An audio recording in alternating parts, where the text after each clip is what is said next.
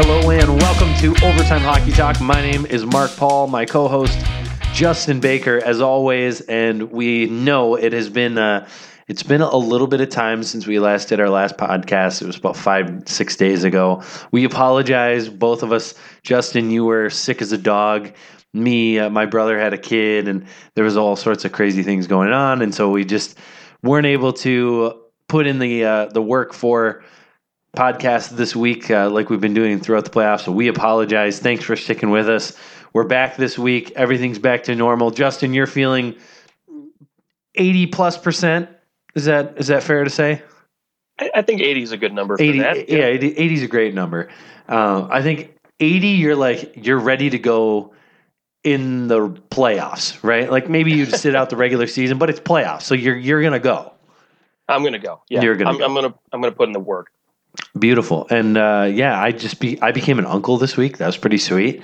Uh, Congratulations. pretty excited about that. I mean, you know, I guess it's not as big of a deal as my brother becoming a dad for the first time, but uh, see, I think that uncles really are more important in the life of a child. I couldn't agree with you more. Yeah, I mean, who are they going to go to to have fun? They're not their dad. It's going to be me. All right. No, if my brother's listening to this, and uh, you know, don't let this be a reason to not let me around your child. All right. You know what's really funny? Uh, my two nephews, one of them just turned five, and the other one is about a year and a half at this point. Um, both of them, whenever they get upset and mom's not around, they instantly look for me, and I can't figure out why. Like, there's no reason for it, but they just they want to hang out with me first before anybody else. I mean, that's always my choice. So Yeah, I. I know the feeling. I know I know exactly how they feel. I'm not, I'm I, I'm not doing anything tonight. Where's Justin? Where is he? Need to find him and Skype with him and do a podcast.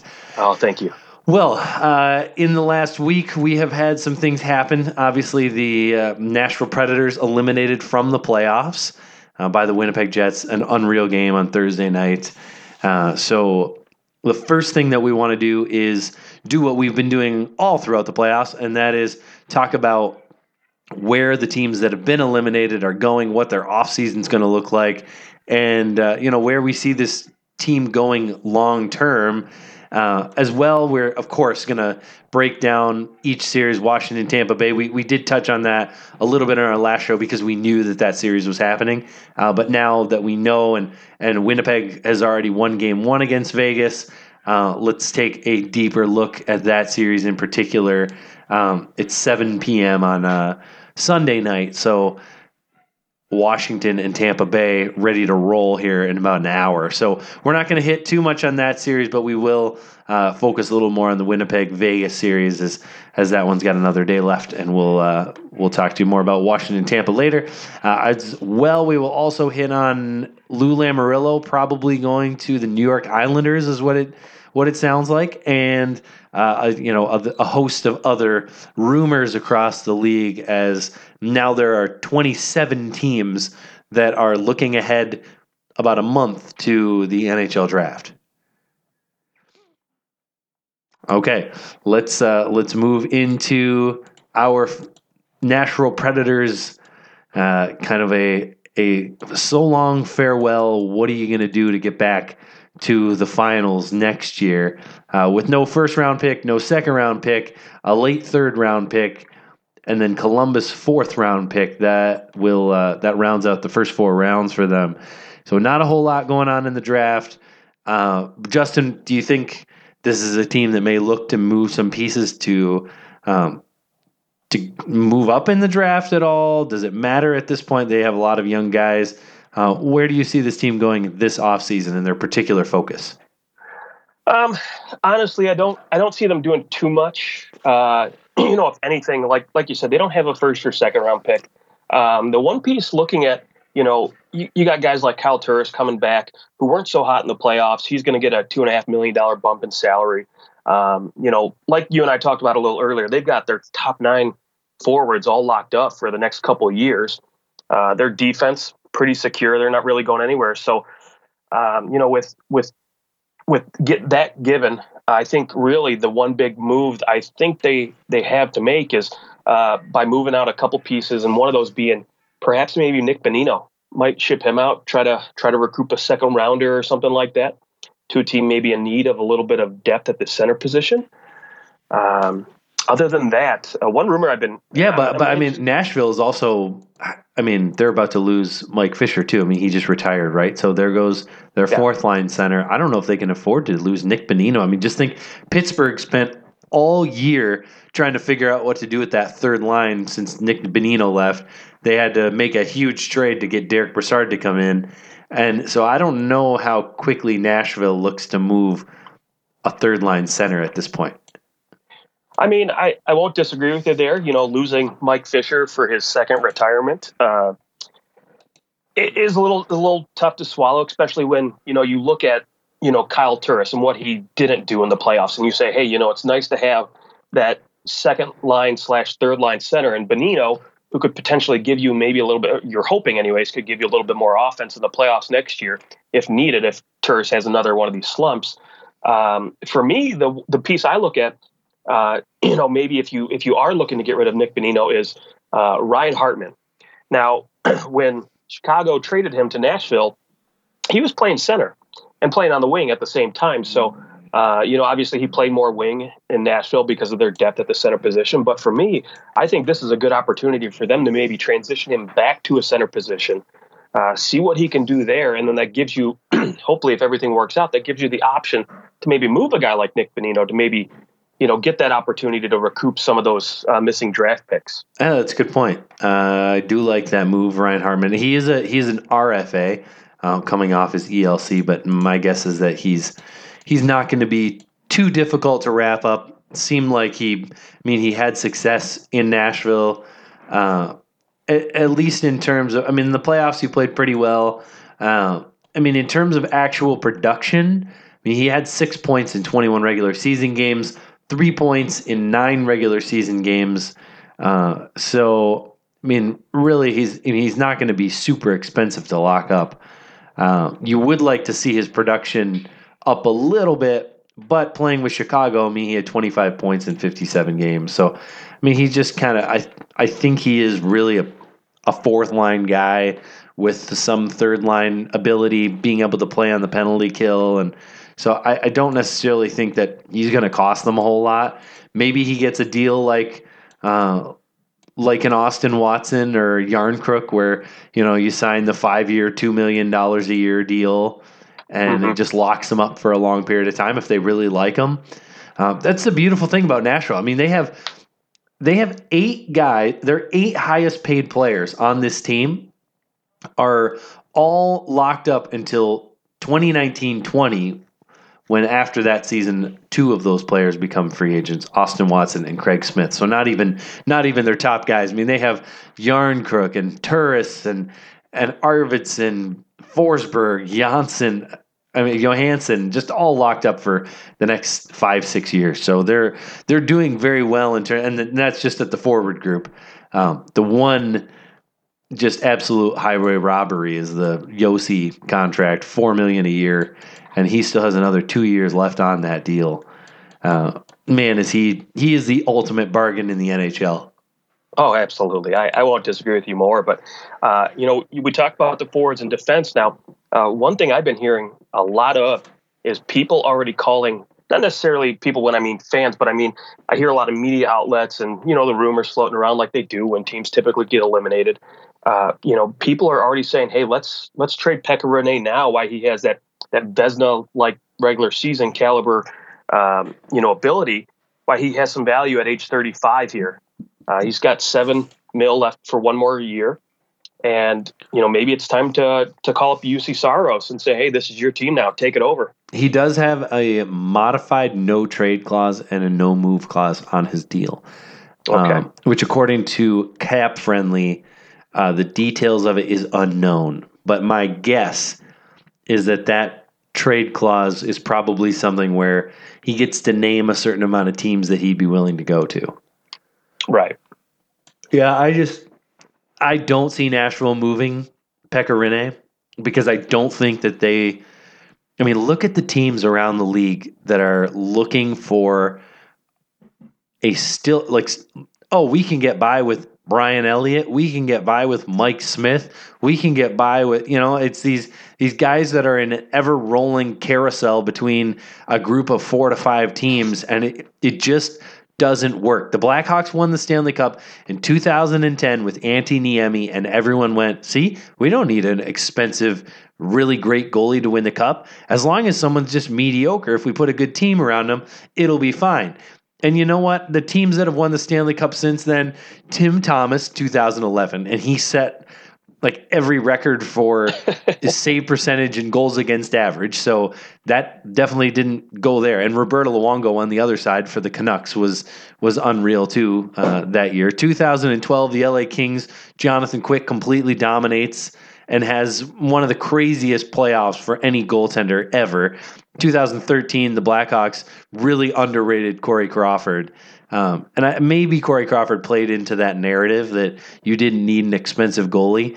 Uh, but really, I think what we saw this year is that all along, Corey Crawford has been much better and much more important to the Blackhawks than the Blackhawks maybe ever knew, or or they did. But uh, you know, it just this wasn't as apparent because of the team in front of them. But I mean, even then, a good goal is winning. Again, 2014, Jonathan Quick wins it again, and 2015. You've got Chicago winning it again. So, and then of course, 16 17, you've got Marc Andre Fleury and Matt Murray both really carrying the, the Pittsburgh Penguins to the Stanley Cup. So, it really, that one year, I think, has still continued to have an effect on some teams to go, you know, we can get by with mediocre goaltending and it'll be fine.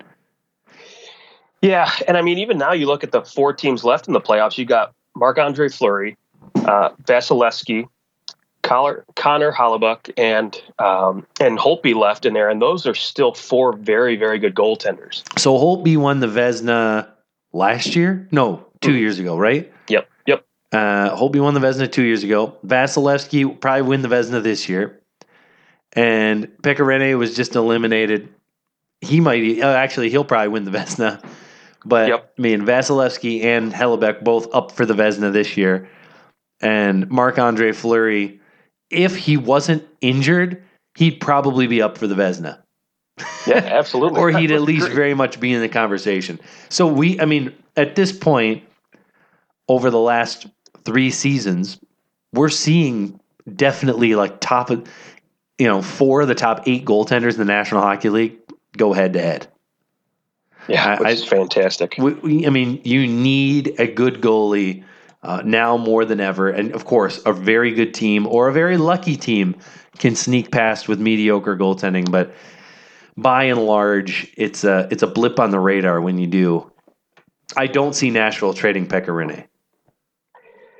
Yeah, I mean, you definitely you definitely make a good argument for it, and I think you know, like you said, with his modified no trade clause, uh, you know, the only teams that maybe are willing to make a move for a guy that's going to cost him one seven million dollars and probably some decent assets coming back in return, you know, are teams that are mostly at the bottom of the league, and a guy like Pekka Rinne is not going to put them on his "oh yeah, I'm willing to go there" kind of clause.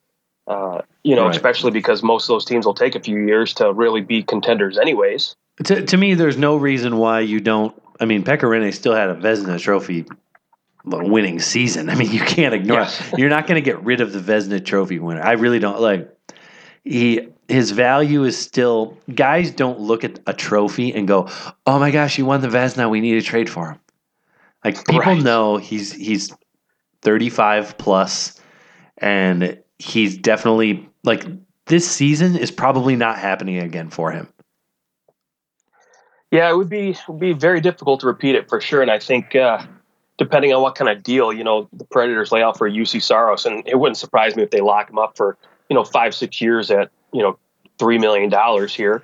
Um, but to me, it's, it's one of these situations where I think you're going to see a little bit more 50 50 split in terms of uh, games played. So, you know, like you said, I don't, I don't, I agree with you. I don't think he's going to have another Vezina type season next season. Yeah, but at the same time, I think that you go, okay, if if you really think Juuse Saros is this good, is that you know, I mean, he had a nine two six save percentage in twenty six games this season. Uh, he he played well for the Predators. if you think that he's going to be your starting goalie of the future, that's fine. But I still don't think that you get rid of Rinne. I think that you go, look, we're going to start to give more games to Saros. I mean, 20, 26 is still a good number. I mean, Sure. it means that, you know, Rinne played, what, about 50, 56 games, something like that, Mhm. uh, over the course of the year. And so, I mean, he's, it, yeah, I mean, that, that 59 is how many he played in. So I think that when you look at that, you go, okay, he played 59 games. In 13 playoff games, though, he had a 307 goals against average and a 904 save percent. I mean, he dropped a, a, a massive percentage points in terms of uh, like 2.3% of more goals are going in. And that just, it's just strange. And so you maybe look at that and you go, does he really need to be playing 59 games? And maybe we can get him down to the like the high 40s even and and then he's real fresh for the playoffs. It also gives Saros, it gives us a legitimate look at him and it lets us create not necessarily a a massive competition for the net. Like we know, all right, we're going into the playoffs most likely still going with Rinne.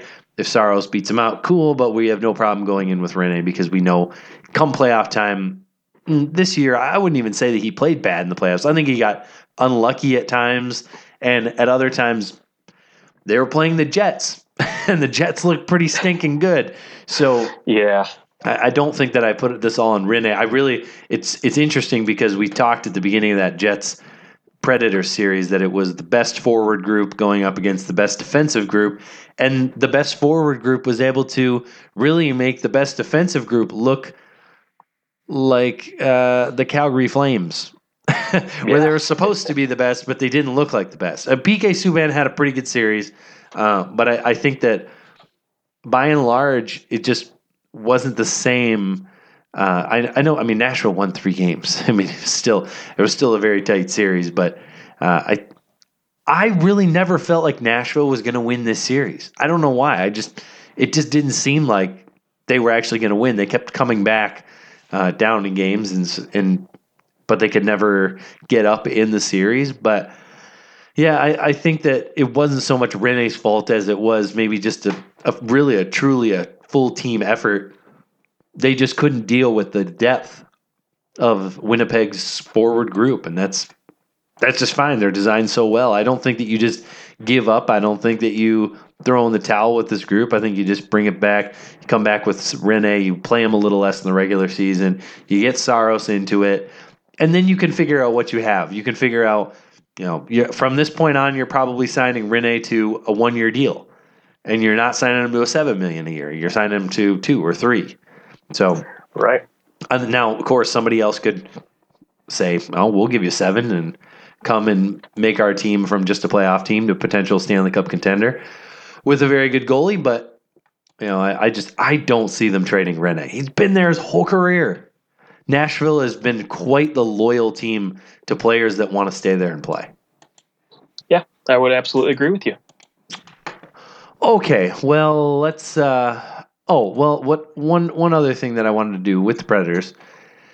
Um, is there any free agents out there that now this this team doesn't have a lot of wiggle room? Uh, they, I mean, they they have like seven eight million in cap space right now. Uh, Mhm. Going into next season with the RFAs and UFAs, I think Emelin, Scott Hartnell, and Fisher are UFAs along with Anders Lindback. So, with uh, with that in mind, is there any free agents that you see out there that eh, it makes sense for maybe Nashville to go after them? Yeah, I um honestly, I, I first guy that popped in my head when I was looking at the free agent list here on Cap Friendly, and I came across. Um, I really like uh, Valtteri Filppula. I think he would be a really good fit, and I only say that because I think his ability to to play so well at center and on the wing, and he still has enough speed in his game.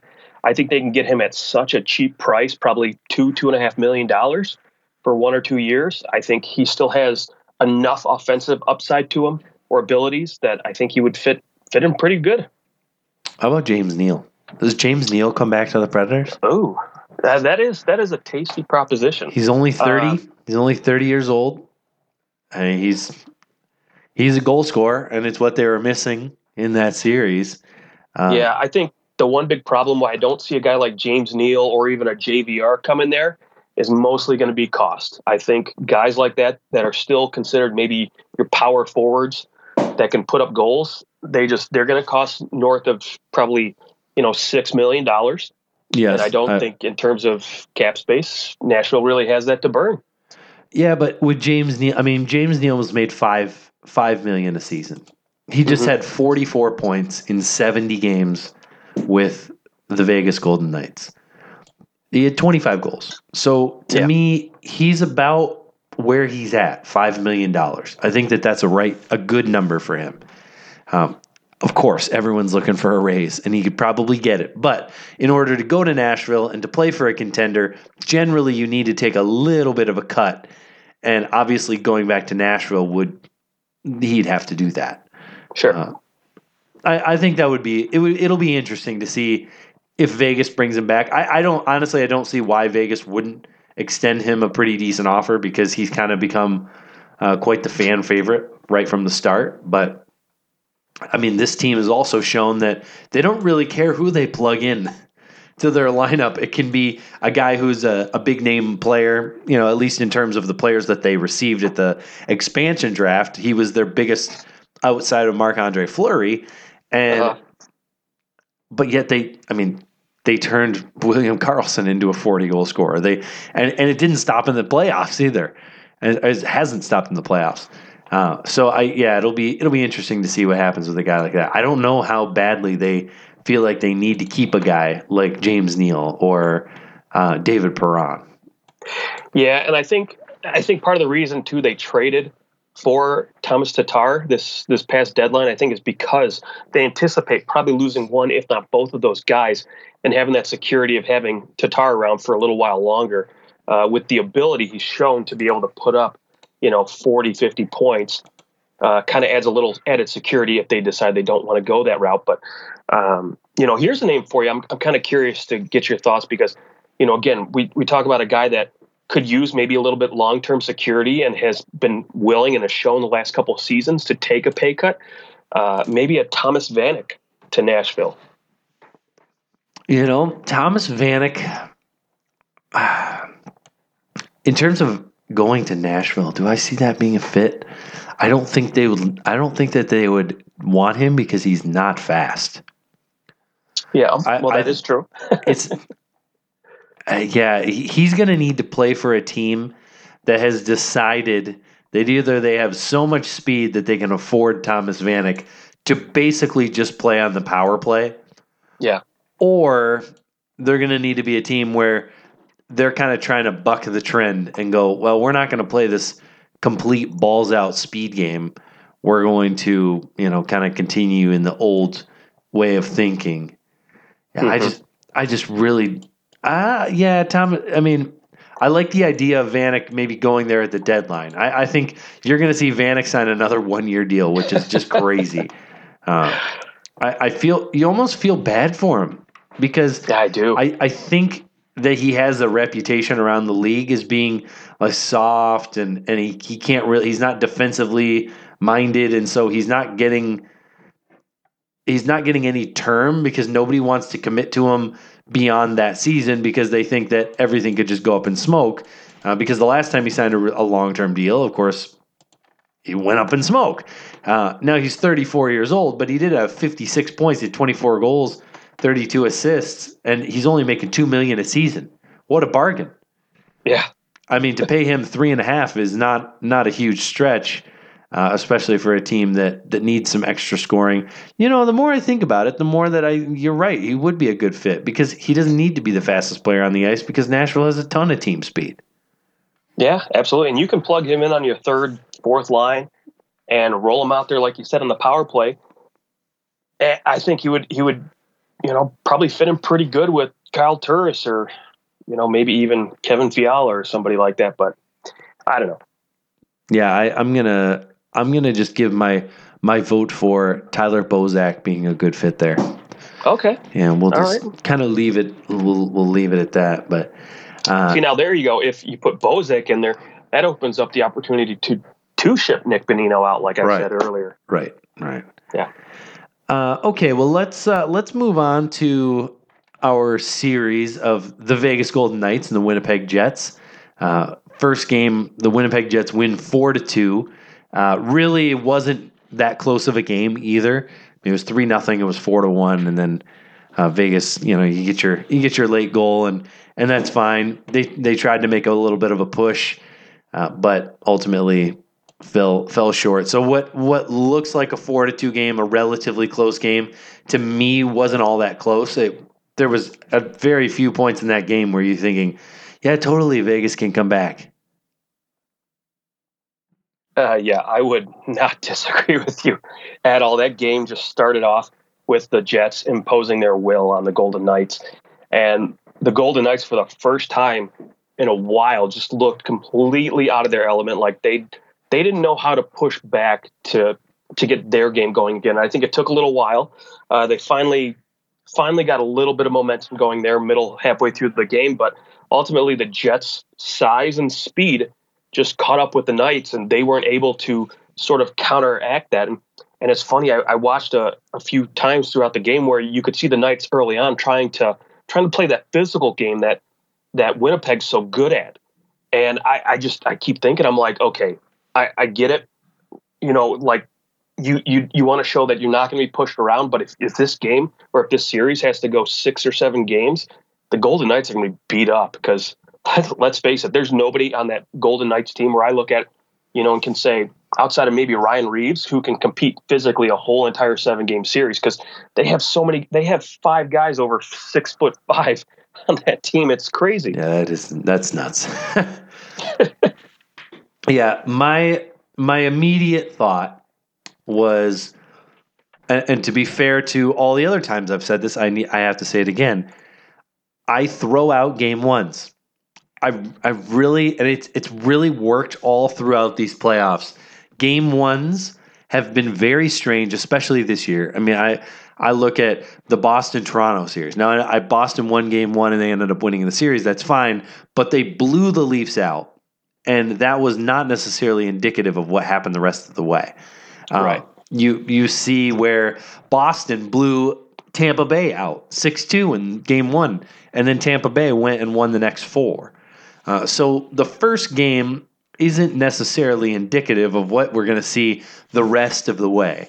Uh, now, I think that some of this comes from you the you know you can you can have the one side where yes the Jets just came from a, uh, an insane seven game series against probably the other best team in the Western Conference and wins in seven games. So you'd think that they would be tired but man is this team focused? And they are they are playing at a level especially coming off of game 7 where I mean they're just in the zone. Whereas Vegas has kind of been able to cruise here. I mean, I, I didn't think that LA gave them a whole lot of problems. And and really San Jose looked pretty meh against them too. And so and they've also been sitting here waiting for somebody to play. I mean, it's been a week since they last played. So I think that that maybe plays more into it. So I think you're seeing a well rested but maybe a little bit rusty Golden Knights team against a Jets team that's just firing on all cylinders. I think in game two, you're going to see a lot closer of a game. Uh, I, I won't say I know who's going to win, but I, I will say that the Golden Knights are going to come more physically and mentally ready for that game. Uh, I, I don't think you see 3 nothing within eight minutes again. And so I, I think that I, I, I, still, I think that this series is going to actually be a surprisingly very good one. Uh, I have I have the Jets in six, but I think it'll be it'll be entertaining. Uh, I just think again the Jets just have too much firepower up front, uh, especially with this Golden Knights team with really not much to speak of in terms of high end defensemen to stop these guys. Right. And you've already mentioned the physicality, which they've been able to do and play well with. I mean, like LA tried to get physical with Vegas, and Vegas just rose to the challenge. Winnipeg is just a bunch of big old lumberjacks out there. It's crazy. yeah. yeah, I think uh, you know after watching the Nashville Jets series and really dissecting it a little bit more when it was all said and done, the two guys that really were missing from the last few games, which is why I think Nashville was able to crawl back in and make it seven, was Patrik Laine and Dustin Byfuglien. We really didn't hear a lot of them uh, out of those two the last couple games, and yeah, who was the first two guys first, to score? Yeah, yeah, first two guys to score. And I think when you know, especially when Dustin, I think Dustin Byfuglien is the guy this series that's really going to, you know, drive the bus for that team. And if he's engaged, if he's producing, that team is just going to fly. Yeah, I think that's a great point. I he plays such a unique brand of hockey. Uh, he's so big, he's fast, he can shoot.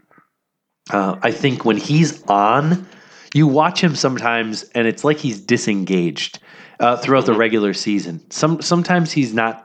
He's actually not that good in the regular season. Sometimes, um, in terms of uh, he makes some some small like little mistakes that he shouldn't. Uh, maybe tries to play the you know the I'm going to run you through the boards kind of game, and it, it puts him out of position. But in mm-hmm. these playoffs, he's been very focused, has used his body at the right times, and has really tried to use his shot to his advantage. And and it's worked well. I mean, five five goals in uh, in these playoffs so far in in what 15, 16 games, something like that.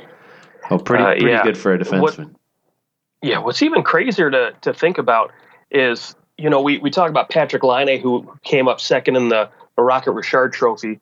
Um, he's only got four goals through the playoffs so far, and you look a little further down the lineup, or I shouldn't say further down the lineup, but you look at a guy like Mark Scheifele who already has twelve goals. Twelve and, goals, I know. Yeah, twelve. And, yeah. and my bad, they they have played. Uh, they they've now played 13 games in the playoffs. So that's that's okay, my 13. so yeah. So 12 yeah. goals in 13 games. That's unreal.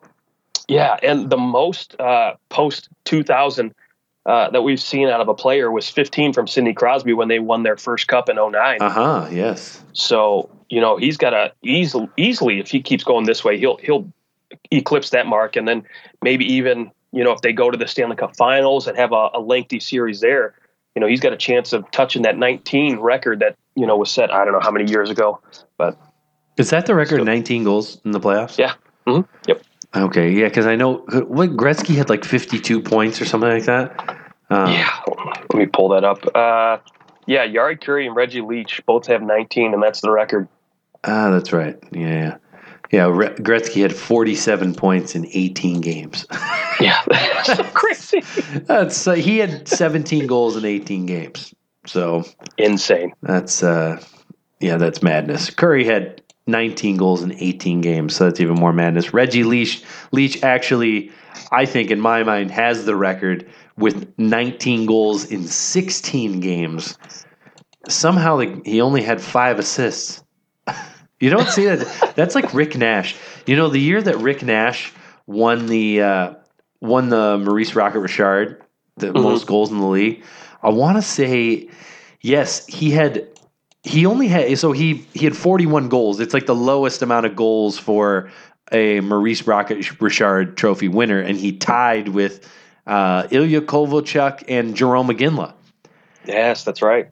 But he only had 16 assists.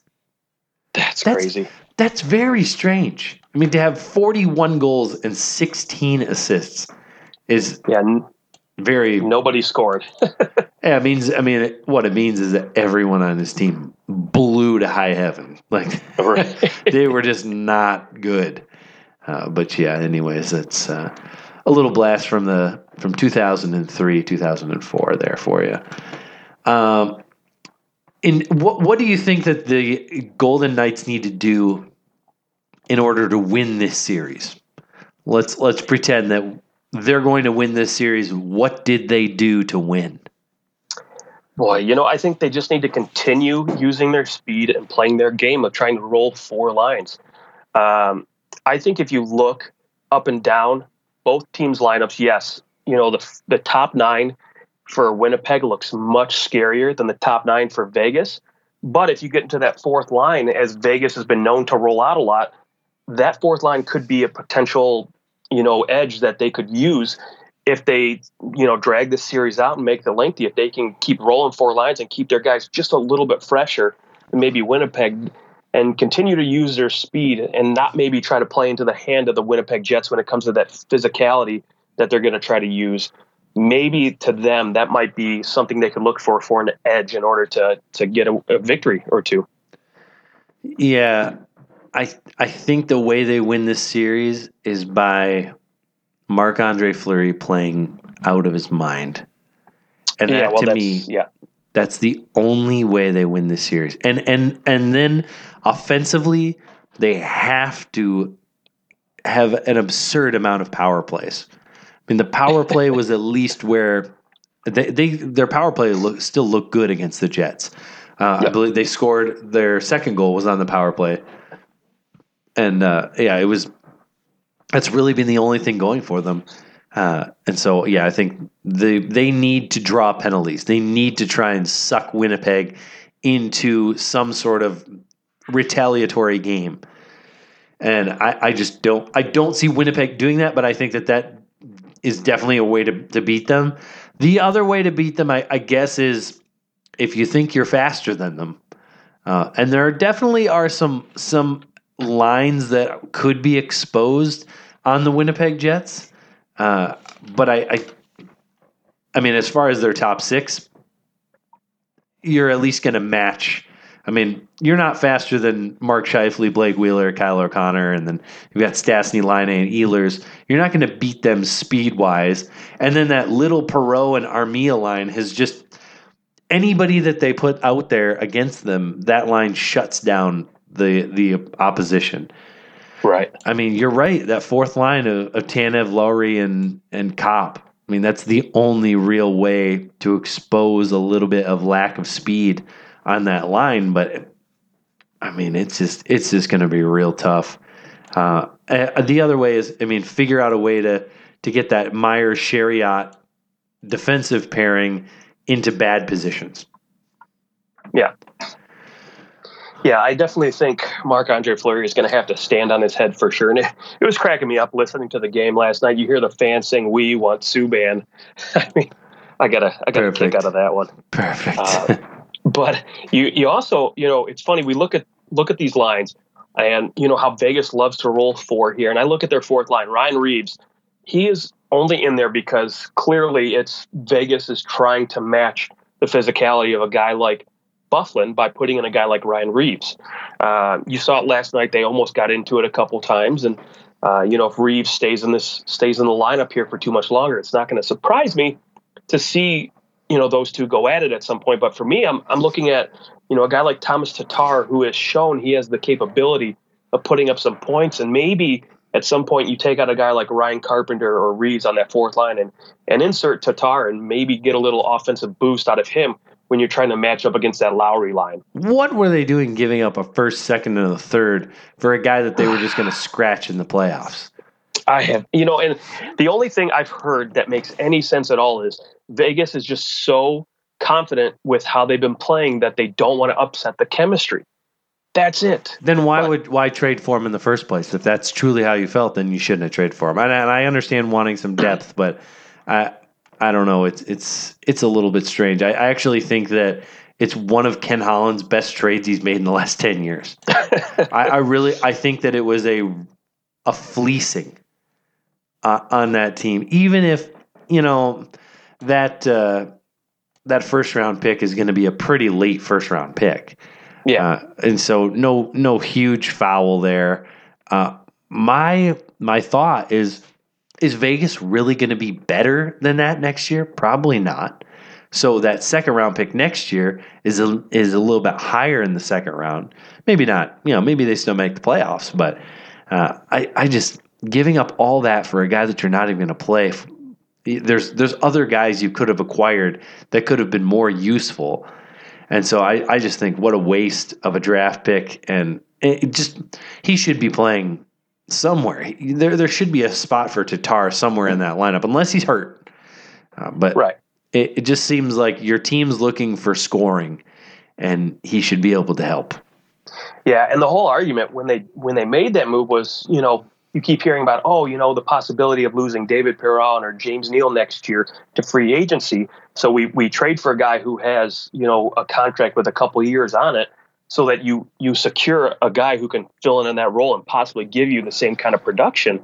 But again, like you said, when you when you talk about now with the playoffs, you know why isn't he in? Or you know, maybe it is he's hurt. But again, if you're if you're looking for depth for now, you know you could easily have gone out and traded for somebody else who's you know could have been a, a decent fourth line winger or center, and then maybe this offseason if you do lose James Neal and Perron and you want to go make a move, then maybe that's the time that you can try to, you know, go and trade for a guy like Tatar in the offseason when it's not that big of a deal anymore. Right. Yeah, I agree. Uh, could have used those picks a little more wisely, especially when you go, all right, what did what did the Sharks have to give up for Evander Kane? Right. Like, I would right. say that they gave up a relatively equal package for Tatar and and Kane. And I, I know I know Kane was a UFA, so that obviously that plays into it. Tatar is is there for uh, another two. Does he have another two years left on his contract? Yeah. Uh, so I I get that, but uh, yeah, just it's too much to give up for him, and and I think you need to say we got to put this guy in, especially if they go and lose game two yeah. Um, and it's for a lack of goaling. Uh, goaling. Goaling. wow. I've been up since 5:30 a.m., so I'm going to go ahead and blame that on that. Uh, right. I don't believe I've ever said the word goaling before, ever. Wow. Like until now, I've I've now said it three times, and those are the first three times that word's ever come out of my mouth. So I guess that's the new word. You know, we got to get some Beautiful. goaling. We got to get some real goaling out of uh, out of Tomas Tatar. Otherwise, this team is going to be skunked. Uh, I I do think Vegas will make it a fight. I don't think that it's just going to be a you know a four or five game series. I think you'll see a, a couple games won by Vegas. Uh, ultimately, I do think that Winnipeg will pull it out. I don't. I don't. What What do you ultimately think will happen in the series? Uh, I, I mean, honestly, I think the size, the speed, and the scoring ability of or Winnipeg's you know, top players is just going to be too much. And, you know, I, I think you're going to see a, a, better effort out of Fleury here moving forward. But ultimately, I think, you know, when or Vegas hasn't really had to play a team this tough with this much scoring depth. And I just think it's it's going to be too much, uh, you know, when it comes to you know having to go a lengthy series. And I think you're going to see the Jets probably take this in six. All right, um, let's now take uh, just a couple minutes and we'll just update on some other news around the league. Obviously, we have a lot of chatter going on with Lou Lamoriello going to the New York Islanders. Uh, supposedly, doesn't have much interest in being a, uh, you know, just a an outsider. Uh, kind of giving some info to to Leafs management. He doesn't want to uh, to have to do that. I think he still wants to manage, and I think that Garth Snow has proven that he shouldn't be the general manager of the Islanders. And so, could Lou Lamoriello, do you think that he's going to go to the New York Islanders? If so, what does that do in terms of bringing back Tavares? There's there's talk about JVR going to Long Island if Lou goes there, following his his uh, his GM over there, and then there's also some chatter about Corey Crawford from the Blackhawks going to the Islanders as well. Corey Crawford going to the Islanders, huh? Yeah, interesting. Yeah, it would be. That would it would make a lot of sense to me. It would say, okay, Chicago is kind of giving up on this current iteration of the Blackhawks, and they're going to really need a year or two to switch this whole thing around. Uh, I don't see them doing that, but Lamoriello comes in. Now, remember, Lamoriello came to the Leafs, and very quickly, Frederik Andersen was traded for. So right. you know he'd be looking to make a similar deal. He obviously is a guy who throughout his career has relied on some pretty good goaltenders. yeah, Marty Brodeur is not a bad right. one to have. Right, uh, Marty Brodeur, and he was he was also the one that traded for uh, Cory Schneider. Yeah. So I, I I think you're going to see him trade for another goalie. I mean, he's traded for Schneider, he's traded for Andersen. So I mean, is is a guy like Crawford next? Is it uh, you know I'm trying to think of another team with a with a couple a couple goalies on there that you know like one Phil might be Grubauer maybe. Yeah, yeah. Actually, that's that's a great thought. Uh, I, I think that Washington is going to hang on to Grubauer because I think they'd rather get rid of Holtby. Even though Holtby's Ooh. playing well right now, I, I when you look at at Grubauer's underlying stats, it's just he's just been better over the course of a full regular season. I think this is Holtby's last shot at anything with the Caps. Uh, I think ultimately Grubauer takes the net next season and so I think that their best bet is to look to trade Holtby, especially, hey, going on this playoff run, you're going to get someone who goes, this guy can win in the playoffs, and that's really what we're looking for. So let's go out and get them. But that's, yeah. Wow. Hey, I mean, at 6.1 million, Braden Holtby is considered a bargain. Right. You really think about it. Uh, especially when you got Carey Price, who, in my opinion, is not that much better than Braden Holtby, and he's going to be making 10 next year. So, Mhm. um, yeah, Lou to the Islanders would be very interesting, and I, I agree with you. I think goaltending is going to be their first, their, well, not their first, their second priority. Obviously, the first big thing on Lou Lamoriello's Lamoriello's checklist is going to be trying to get Tavares locked in uh, long term. But if if I'm John Tavares and I see Lou's coming to town, I, I'm with you. We we talked about this earlier, and you, you know you made a good point. If you're John Tavares, you're you're running for the hills at this point. Yeah, I just don't think that. I I don't know. Does it does it make sense to go? Yeah, you know what? I'm willing to lock my career up here with one of the older general managers in the league, a Mhm. guy who really hasn't shown a propensity for a whole lot of change in the way that he manages his team. I mean, the Leafs weren't even able to grow beards. Like this is not 1983 anymore. You you don't get to go home with players and tell them what pajamas to wear at night. I mean, this, this is just. I, I think that the desire for expression, and like, I would say that you know, you look at, uh, you look at just even like the Sidney Crosby generation. There, there's been a little bit more of a like, hey, I'm yes, I am a member of the team, but I'm also a marketable player. I mean, look at PK Subban is like the, the ultimate marketer of his stuff, and I think that players are starting to go, dude, like basketball players, they're they're still a, a team guy, but they have their own stuff. They're their own brand too.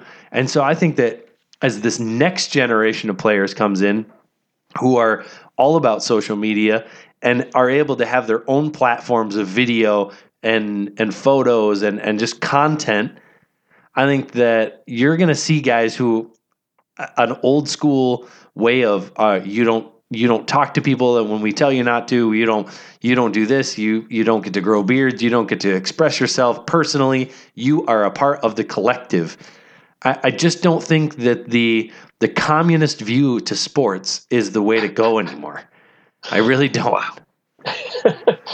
wow, you've had a you've had a good relationship with Lou here these last few years. I can tell. I don't. I mean, I don't hate what he did with in Toronto. Uh, I just, I, I think that his methods, at least in terms of, of those those types of things, are, are just outdated and, and ridiculous. I'm, I, I guess the the other thing that we could talk about is Kyle Dubas being named GM of the Leafs. Thirty-two year old Kyle Dubas, who uh, was responsible for that Phil Kessel trade, and uh, he's he's been instrumental in, in some other moves for the Leafs over uh, his time. He was actually hired before Lou Lamoriello when he was 26. yeah, crazy. So I th- I think he's going to be a fantastic GM. He's he's got to study under a guy who's I mean I'm not knocking Lou's ability to to manage people or to uh, to spot talent or to run an organization. But I think that you need to take you can take principles from somebody and go, eh, I'm not going to do that, but I'm going to do that. I'm I'm going to do this, but I'm definitely going to leave that off the table. I'm not going to include that because that's that's not how I want to do things. Right. And, like the one thing I always heard about Lou is he doesn't like guys using large numbers in their uh, on their jerseys. So, like a guy like Tavares who wears 91, uh, no thanks. That's uh, absolutely absurd. Absolutely is. But uh, He did let yeah, Alexander Mogilny keep his 89, though, eh? That's true. That's very true. Yeah. Um, yeah. So Lou. I guess he know- wouldn't like Sergachev, Oh boy. who, who's number 98, if you didn't know that. right. yeah. Um, yeah, I, I, I think Lou going to the Islanders means the end. And I mean, I've been saying that since the beginning of the year, but Tavares to me just doesn't stick around to New, in New York, or I mean, maybe I shouldn't say New York because he could stick around in New York, but I don't think he sticks with the Islanders. Um, yeah, and so you know, once that officially happens, I think the first thing Lou does is, like you said, goes out and makes a big, big play for a goaltender here. So we'll see what happens. Top three places right now, and give a percentage that you okay. think where you think Tavares will land. Ooh, um, I think the Rangers right now you could probably put it 33%.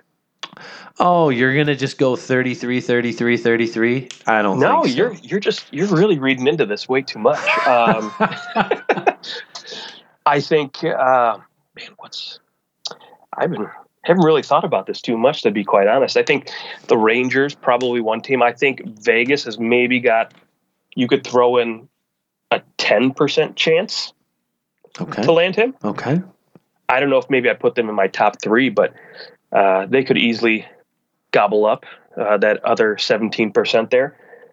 And then, uh, boy, where would be a third spot he could land that makes sense? I know everybody keeps throwing Montreal's name out there. That to me would would make sense. They have the cap space and they could really use a number one center, but I don't think he wants to go there. Uh, yeah, I, you know what? I don't. I don't really know. I, I, would love. I would love to think about this a little bit more and maybe okay. get back to you. But okay. what What do you got for me? Though, I, will. Uh, I'm gonna say there is a about a thirty percent chance that he goes to Toronto. I think okay. there's a thirty percent chance he stays with the New York Islanders. Uh, I'd say there's about a twenty five percent chance that he goes and signs with. Uh, man, I I could see like I could see Dallas. Ooh, I, I, I really could. I mean, I think he'd fit great in that lineup. Uh, I don't know, maybe not twenty five percent for Dallas, but a ten percent chance for Dallas, and then sure, uh, you know what whatever's left over, I'm just gonna we'll toss around the uh, the probably the Rangers. Uh, there's there's there's a lot of places that I think that he could ultimately end up. I, I know San Jose has been on the table even. So I, I think they'll probably Islanders, Leafs, Rangers are probably your three best bets. Okay. In, in my mind. Wow. But San Jose, I think we did talk about it when we when San Jose was eliminated. San Jose would be a great location for John Tavares to end up. Yeah, uh, I, I agree. And I think with, you know, Thornton coming off the books, obviously they couldn't re-sign him, but well, they they uh, could re-sign him for you know for a couple million, two million. Yeah, yeah. I, I would actually, I more likely see Joe Thornton going to Toronto than I would Tavares going to San Jose. But I think that would probably what would happen if Tavares ended up in San Jose. Yeah, fair. All right. Is there anything you want to uh, you want to toss out there before we take off? And uh, and you know let the people re- rejoin the, their lives. Yeah, I just want to say if you haven't been watching it, uh, I know the times are a little bit weird because it is in Denmark. Uh, get a get a chance to watch some of the worlds. Uh, there's been some exciting hockey going on over there. Yes. U.S. Uh, is doing fantastic. Canada, I don't know how they lost to was it Germany? Uh, yeah, you know Germany has uh, been rolling lately. yeah, in international I mean, play. Yeah, it's uh, it's I, I chalk that loss up to goaltending, honestly. But uh, yeah, I, USA's been looking real good, and uh, they get they got to play Finland, who's another really good looking team right now on Tuesday. So uh, you know, if you get a chance, watch that game for sure. All right. Well, this has been overtime hockey talk. Uh, you can follow us on Twitter at OT Hockey Talk, and uh, please subscribe wherever you're listening to this podcast now, or you know, go on to Google Play, iTunes. We're on we're on all those things. Uh, we will talk to you tomorrow as we break down more of the games, more rumors, and more hockey news. We'll talk to you then.